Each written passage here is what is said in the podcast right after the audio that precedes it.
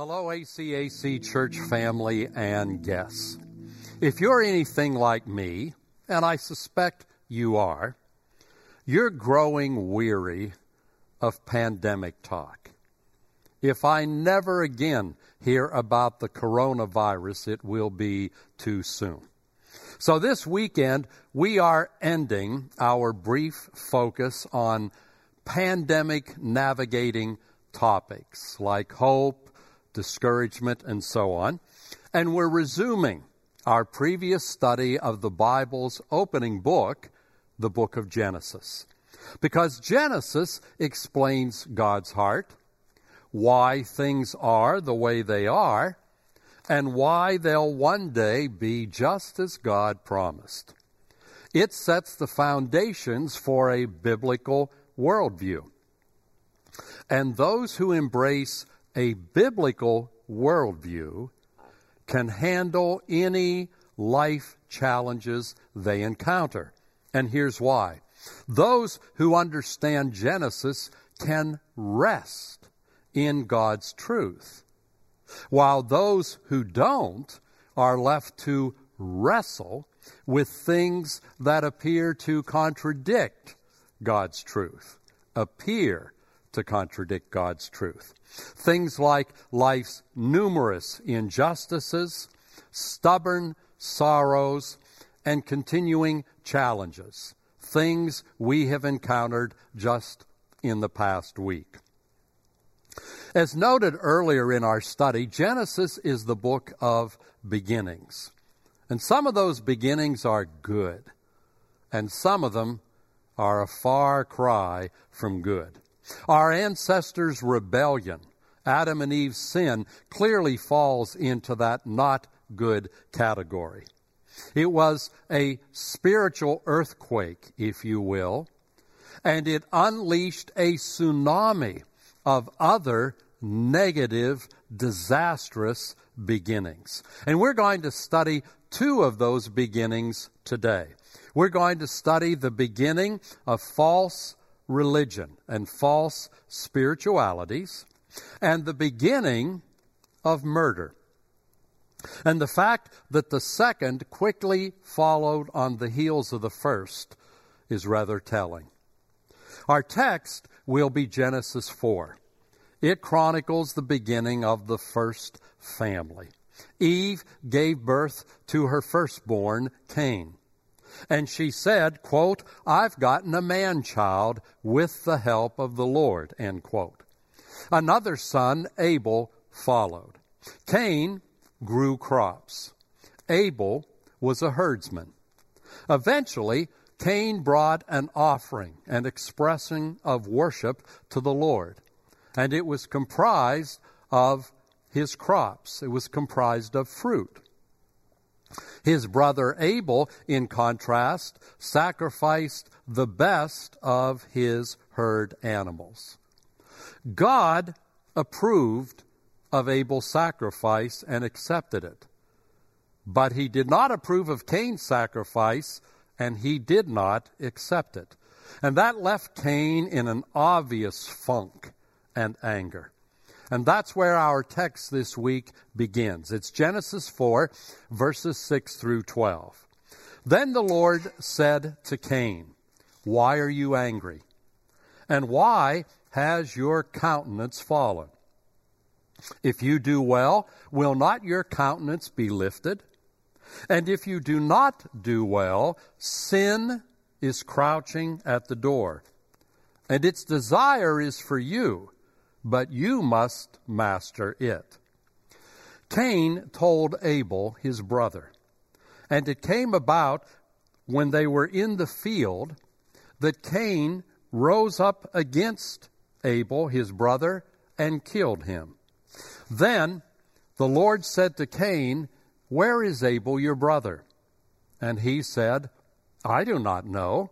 Am I my brother's keeper? He said, what have you done? The voice of your brother's blood is crying to me from the ground. Now you are cursed from the ground, which has opened its mouth to receive your brother's blood from your hand. When you cultivate the ground, it will no longer yield its strength to you. You will be a vagrant and a wanderer on the earth. I've entitled this weekend's teaching, When Rebellion Acts Like Faith. Please, wherever you are, join your hearts with mine in prayer. Gracious Heavenly Father, as always, I gladly admit I could never preach and teach your word in my own intelligence, out of my own experience, out of my own abilities. It's a divine assignment that requires a divine empowerment. And none of us can understand your word apart from the work of the Spirit. So, Spirit of the living God, fall fresh on us now. Enable me to speak truth and reflect your heart. Enable us to understand that truth and apply it. We pray in Jesus' name. Amen and amen. And wherever you are today, as we listen for God's voice together, may the Lord be with you. If you want to break up an otherwise pleasant dinner gathering with unbelievers present, just bring up the topic of Jesus as the only way to eternal life. That'll do the trick every time. Because while those who don't follow Jesus routinely accept exclusivity in many arenas of their life, they tend to despise it in spiritual matters, and they tend to despise it in the gospel. They see the gospel's statements like, no other name under heaven whereby we must be saved. Statements like, no one comes to the Father except through me, they tend to see those declarations as indicative of ignorance and narrow minded bigotry. And those are the nice words they use. Are such accusations accurate? Are other religions simply alternative but equally valid approaches to finding God? Or are Jesus followers correct when they declare that other religions are deadly deceptions, and disappointing counterfeits. Well, Genesis 4 provides the foundation of the biblical answer. It testifies that alternative faiths do not represent alternative pursuits of God, they represent the pursuits of alternatives to God.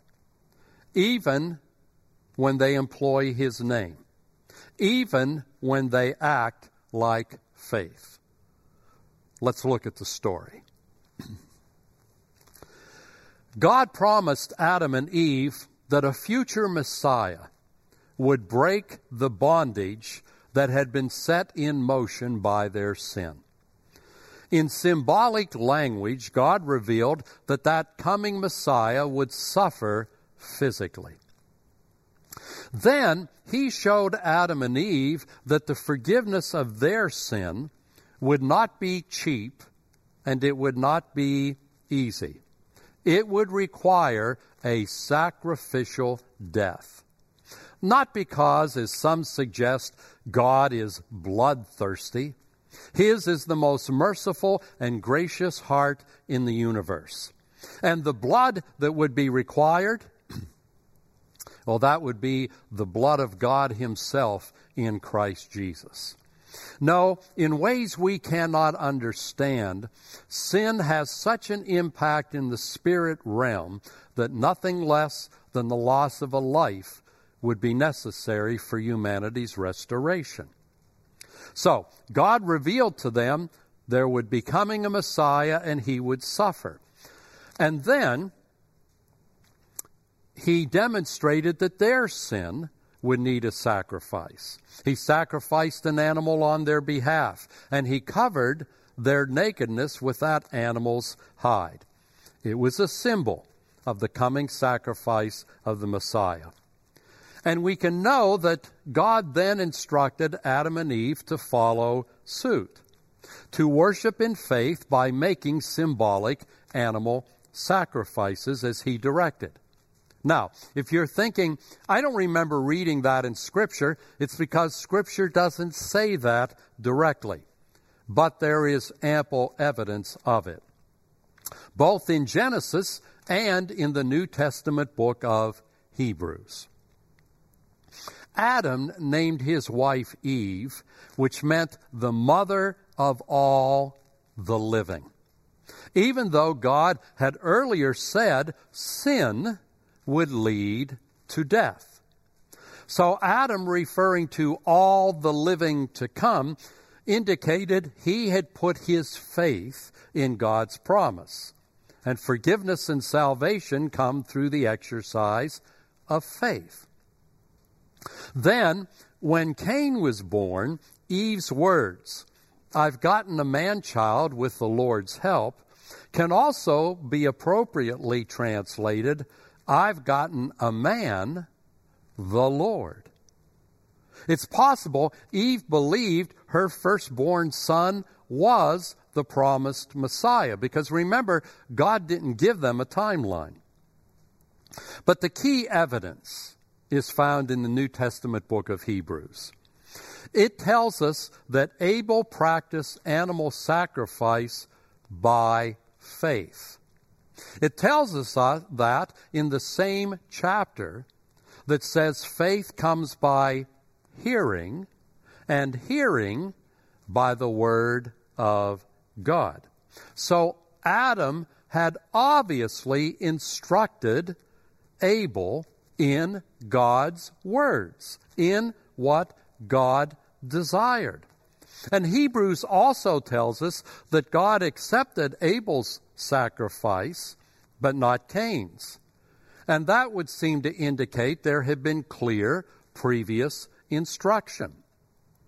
So did God's response to Cain. He said to Cain, If you do right, and you can't do right if nobody has told you what is right.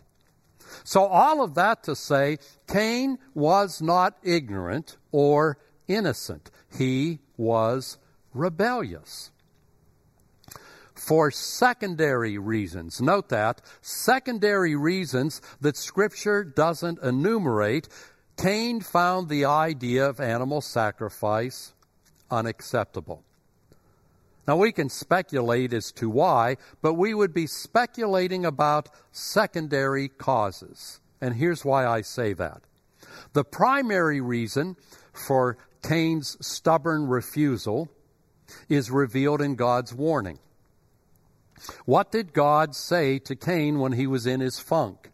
He said, Sin is at the door, and it wants to control you and master you sin, conscious rebellion, not a desire for God, not a sincere but mistaken devotion, not a humble pursuit of truth, not a different perspective or a different personality, not enlightenment, not cultural influences, and certainly not virtuous tolerance. No, sin was the driving force for Cain's refusal and for his alternate worship and sacrifice.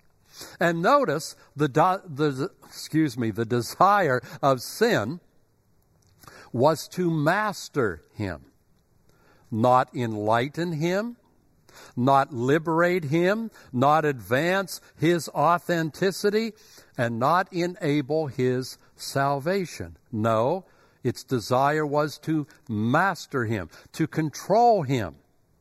So Cain sought an alternative worship because he was in rebellion, and he was in rebellion because he had been deceived. The master deceiver of this universe was seeking to make Cain his slave. And Cain was cooperating by following his demonically influenced thoughts, and feelings rather than God's clearly articulated word. In light of that, I believe it would be safe to say that false faiths don't constitute devotion on a different path, but rebellion that rejects God's path. They exalt human ideas and human preferences over God's clear revelations. God has spoken, and he didn't stutter when he spoke. Something else we learn in this tragic account is that false religions always reflect their source, their point of origin. That's why Paul would later refer to false religions or compromised expressions of Christianity as doctrines of demons rather than alternative paths to the same God. Satan is the universe's master counterfeiter. He imitates everything God says, everything God does, and everything God offers. And Satan is aware that effective counterfeits have to bear a striking resemblance to the genuine. A currency counterfeiter in the United States would not manufacture pink $20 bills. And that's why virtually all false religions have something in common with the gospel of Jesus Christ. Now, those without biblical discernment see those similarities as proof of the same source. That all these different religions have God as their source and God as their goal. But those with discernment, biblically informed discernment, understand that similarities between the gospel and false religion doesn't indicate or don't indicate a common origin. They indicate skilled counterfeiting. In addition to being a counterfeiter, Satan is also a murderer. In John 10, Jesus said Satan came to steal, to kill, and to destroy. And that explains why Cain's decision to embrace a self centered, self pleasing, counterfeit worship eventually led him to despise and murder his brother. He was unwittingly taking his cues from Satan, who had at that point gained control. And Satan is a murderer. And besides that, Abel was a symbol of everything that Satan hates devotion. That's why I earlier noted false religion and murder go hand in hand. That's why throughout history, Jesus' followers have often been murdered. It's also why the Jewish people have suffered murder generation after generation after generation. Their ties to God differ from our ties as the church, but Messiah came out of Israel. And Scripture is clear Satan has always hated Israel. Satan will always seek to destroy anything and everything that has ties to God. Now, all that to say this attempts to placate the world's hostility towards the Church of Jesus Christ generally constitute a colossal waste of time and a fool's errand. If we compromise with their deceptions, they will see our compromise as affirmation of their false belief and surrender to their superior understanding. Worse, if we allow ourselves to hurl virtue signaling accusations at other believers who are not as woke as we are, the world will hear the same thing affirmation of their condemnation and surrender to their superior understanding. Now, I've been pastoring 45 years. I'm not naive. I'm aware there are always things God's people can do better to please God. There are always things I can do better to please God. But I'm also aware there is nothing we can do that will ever gain the world's approval. Nothing, nothing, nothing. And nothing will ever end its hatred because scripture is clear. The unconverted heart not only cannot understand the things of God, not only considers them foolish, but it is always at odds with God. It is at enmity, eternal opposition with God. That's why I like to say there is no place of spiritual neutrality. There is no spiritual Switzerland in the universe. It's why Jesus said, You're either for me or you are against me. He didn't say, or you're somewhere in the middle considering your options. Either for or, not neutral, for or actively against. Upon hearing the consequences of his sin, Cain despaired. He learned that the thing he preferred over obedience to God, worship his own way, by offering the fruit of the fields, he learned that that would be permanently unavailable to him.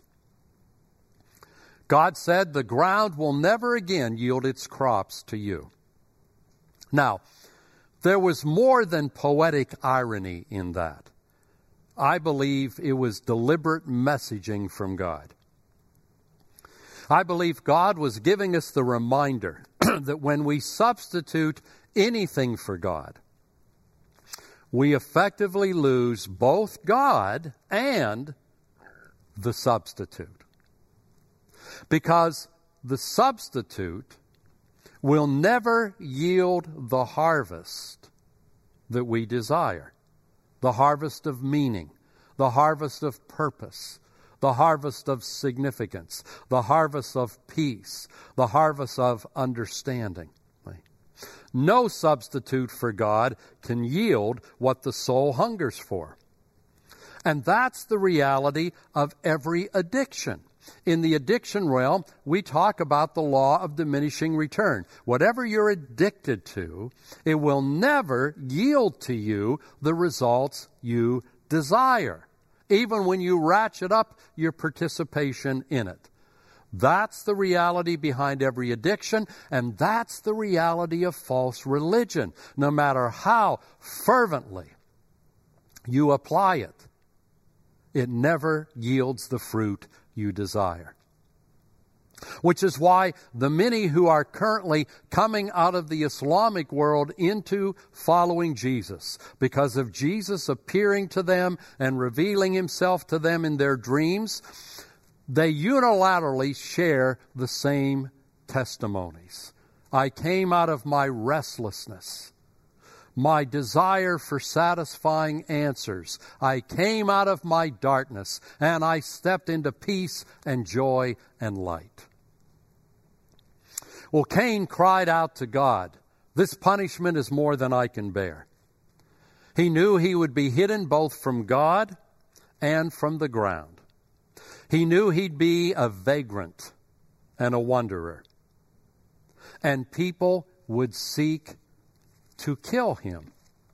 And I find that last lament on his part rather ironic, considering he had just murdered his brother. You see, when people are caught up in sin, they tend to project onto others the sinful motives that they themselves feel. Which is why I've always been in agreement with the statement I heard years ago from a fellow who said, when people suggest that whoever is over them in the realm of politics or business or whatever is corrupt and is likely doing this and this and this and this, they're not giving you a glimpse into the hearts of those people. They're giving you a glimpse into their own hearts.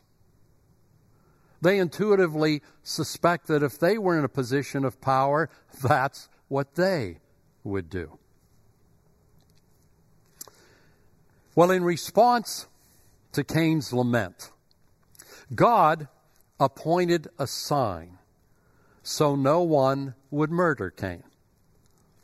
I was reminded this week that there are a host of good reasons why God doesn't place great emphasis upon signs, why He wants us to follow Him based on His Word rather than signs, why Scripture says it's evil and idolatrous people who seek signs.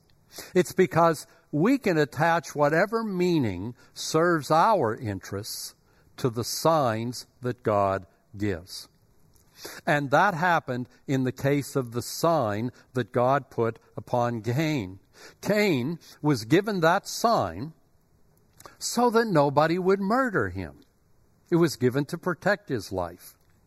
But centuries later, people in Europe and in the United States advanced the unbiblical lie that the sign of God on Cain was dark pigmentation, darker skin. And then they hideously parlayed that lie into a justification for the cancer of racism and the tyranny and the evil of slavery. And it was a prime example of willingly corrupted faith in service to hatred and greed. And what those folks failed to recognize was that the sign, whatever it was, and we don't know, the sign was designed for Cain's protection, not his persecution. If a sevenfold judgment, as God promised, would have been in play at the height of what we now know as the African slave trade, many Western nations, including our own, would have been obliterated from the face of the earth. Fact. So the fact that people put that evil spin on God's good, preserving word when he was being merciful to a man who had been merciless. The fact that people do that is a reminder that once sin masters you, it will never let God's word and truth get in its way. Or to put it more bluntly, as I often say to you, sin makes people stupid. The same sin that seduced Cain is still active today. That sin suggests Jesus was just a man, not God, and certainly not some Messiah. But God says any spirit that denies the divinity and the messiahship of Jesus is the spirit of Antichrist, opposition to God. Sin still suggests it doesn't matter what you believe as long as you are sincere. Just as all streams eventually flow to the same ocean, so all spiritualities eventually lead to God. But Scripture says there is a way that seems right, feels right to humanity, but it ends in destruction. Destruction. Sin continues to say, we all serve the same God and Father. But I would remind you, in speaking to some of the most devout religionists of his day, people who quoted the Old Testament, Jesus said, You serve your father, the devil. And subsequently in the New Testament, the Apostle John said, It's only those who call upon Jesus who then have the right to become the children of God. We are all God's creation, but we don't become God's children by walking in faiths that stand in opposition to God's Word. We become God's children by obeying the faith once delivered through Christ and the writers of Scripture. From Genesis forward, Scripture is clear. Rebellion doesn't become faith simply because it acts like faith. So, does the Bible answer the question are other alternative spiritualities acceptable? It does, with a resounding no. Does it answer the question that there's only, is there only one way? And it answers it with a resounding yes. And the foundation, the beginning, if you will, for all those subsequent answers is found in Genesis 4. When rebellion acts like faith, it doesn't become faith, it remains rebellion. I want to close in prayer, and then I'll be back with a closing invitation. Gracious Heavenly Father, I pray that you would grant anyone and everyone who may be listening to this broadcast discernment. Discernment of what is true in the universe and discernment of what is false. Because where people invest their whole life in something false, the disappointment is eternal. When they invest it in that which is true, the reward is eternal.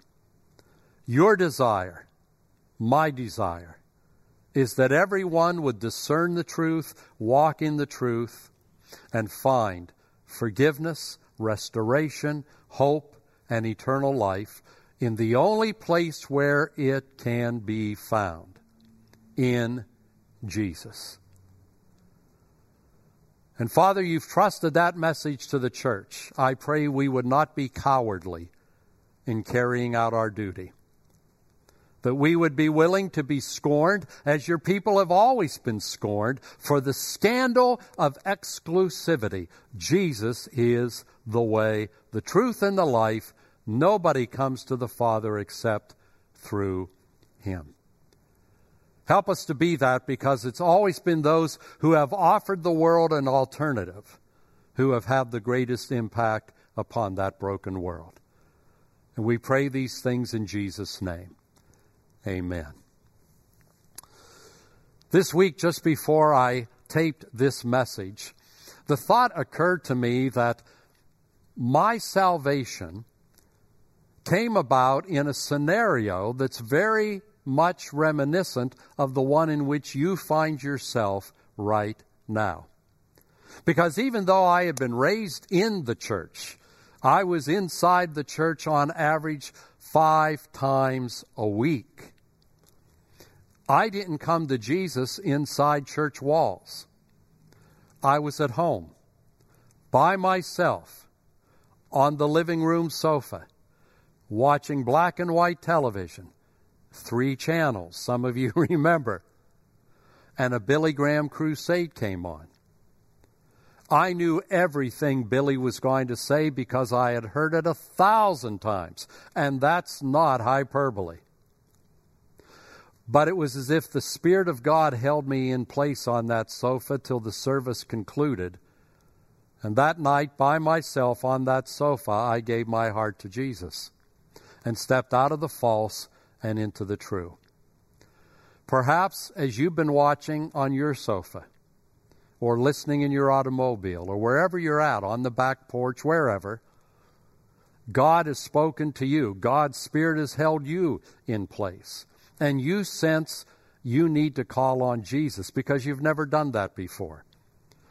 Let me simply say Scripture is clear. All who call on the name of the Lord will be saved. If you are unhappy with your alternative, and if you now believe you need Jesus, that's indication the Spirit of God is chasing you.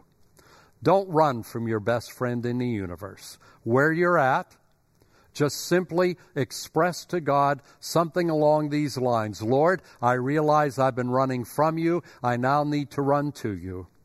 And I want to do that today, believing you died so that I can be forgiven. You were raised so that I could live. And today I take you as my Lord and Savior and commit my life to you. He'll hear that. He'll rush in because God is not willing that any should perish. Do that. And if you've done that, please contact us to let us know so that we can send you some very helpful information. Until this pandemic is over, until we can hug and greet one another in the manner in which we're accustomed, may the Lord be with you, may the Lord keep you, and may God bless you.